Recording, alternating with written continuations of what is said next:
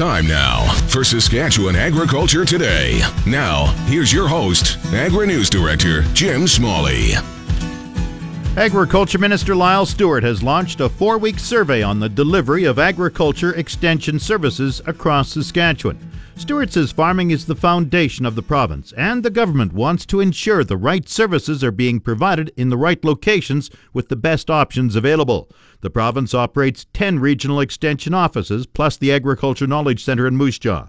Stewart is inviting farmers, ranchers, and agribusiness to provide input by taking part in an online survey open until March 31st. Well, we're looking at how we deliver uh, extension services. Uh, you know, we want to make those services we want to keep them relevant and uh, and valuable and and and keep pace with the needs of farmers and and agribusinesses and uh, do it on a platform that they'll actually use. And uh, you know, I don't know. Uh, we have great research, great information available to producers. Uh, we've got producers that are early adopters of new technology, and and they they are interested in research. I think maybe the step that's a little weak is getting the information on this new technology and research to them. And so we're just looking at, we're doing a fulsome review just to make sure that we're offering the services that are needed in a way that it's convenient for producers to use the services. Do you see the number of offices increasing or decreasing?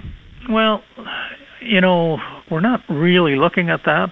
I mean, that'll be what part of the results of the review, but what we're we're looking at what is our role are we doing it the best way we can to meet the needs of the client? Are we providing the services the best way we can? Or are there more efficient ways to provide these services? So that's pretty all encompassing. So the, the number of uh, offices will certainly be part of the, the uh, decision to be made at the end of this process. Is this part of cost cutting?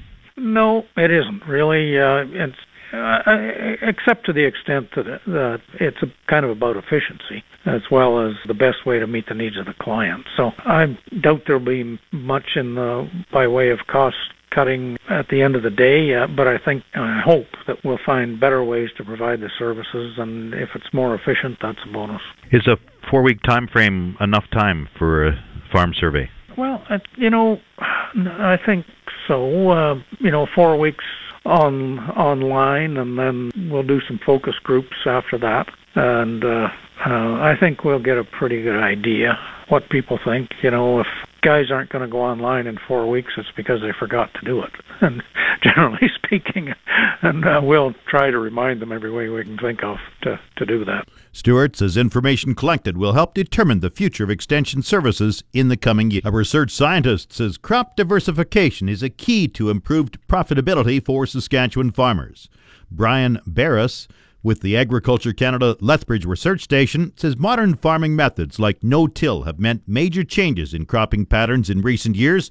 He is a keynote speaker at a Sask Wheat Development Commission meeting in Rosetown today and Humboldt tomorrow. Some of the things I'll talk about is that yield gap where how do we how do we address and go about closing the gap that exists between the genetic potential of a variety that a farmer is using versus what he's realizing on his farm and and those those those factors can change you know from year to year season to season um um, in fact, right now, probably one of the biggest yield constraints that's touching most of us across the prairies is fusarium head blight. So I'll talk a little bit about that, and then and then touch on other aspects such as diversity and and um, how does how does this so how do certain systems and crop phase choices affect that cereal or wheat phase within that system?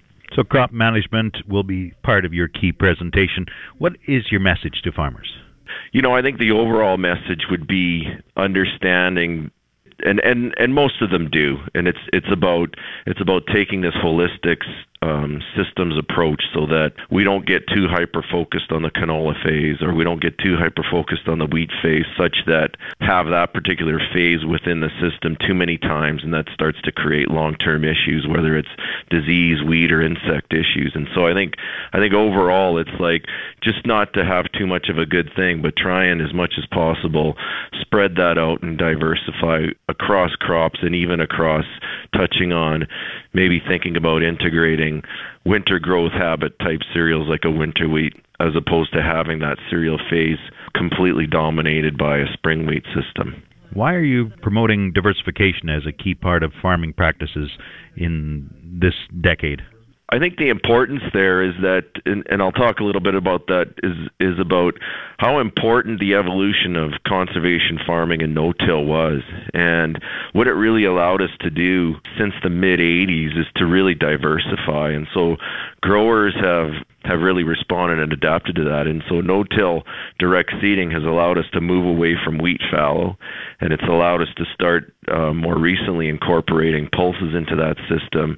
And obviously, canola has been a been an extremely critical phase to most growers as well. And so, so not only can we establish that diversity provides a lot of positive effects both above ground and below ground with respect to plant and soil health but it's probably going to make you the most money the more you diversify actually the more net returns you can experience if you're able to put those pieces together in a system that on your on your farm that that overcomes some of the challenges that they that they might pose.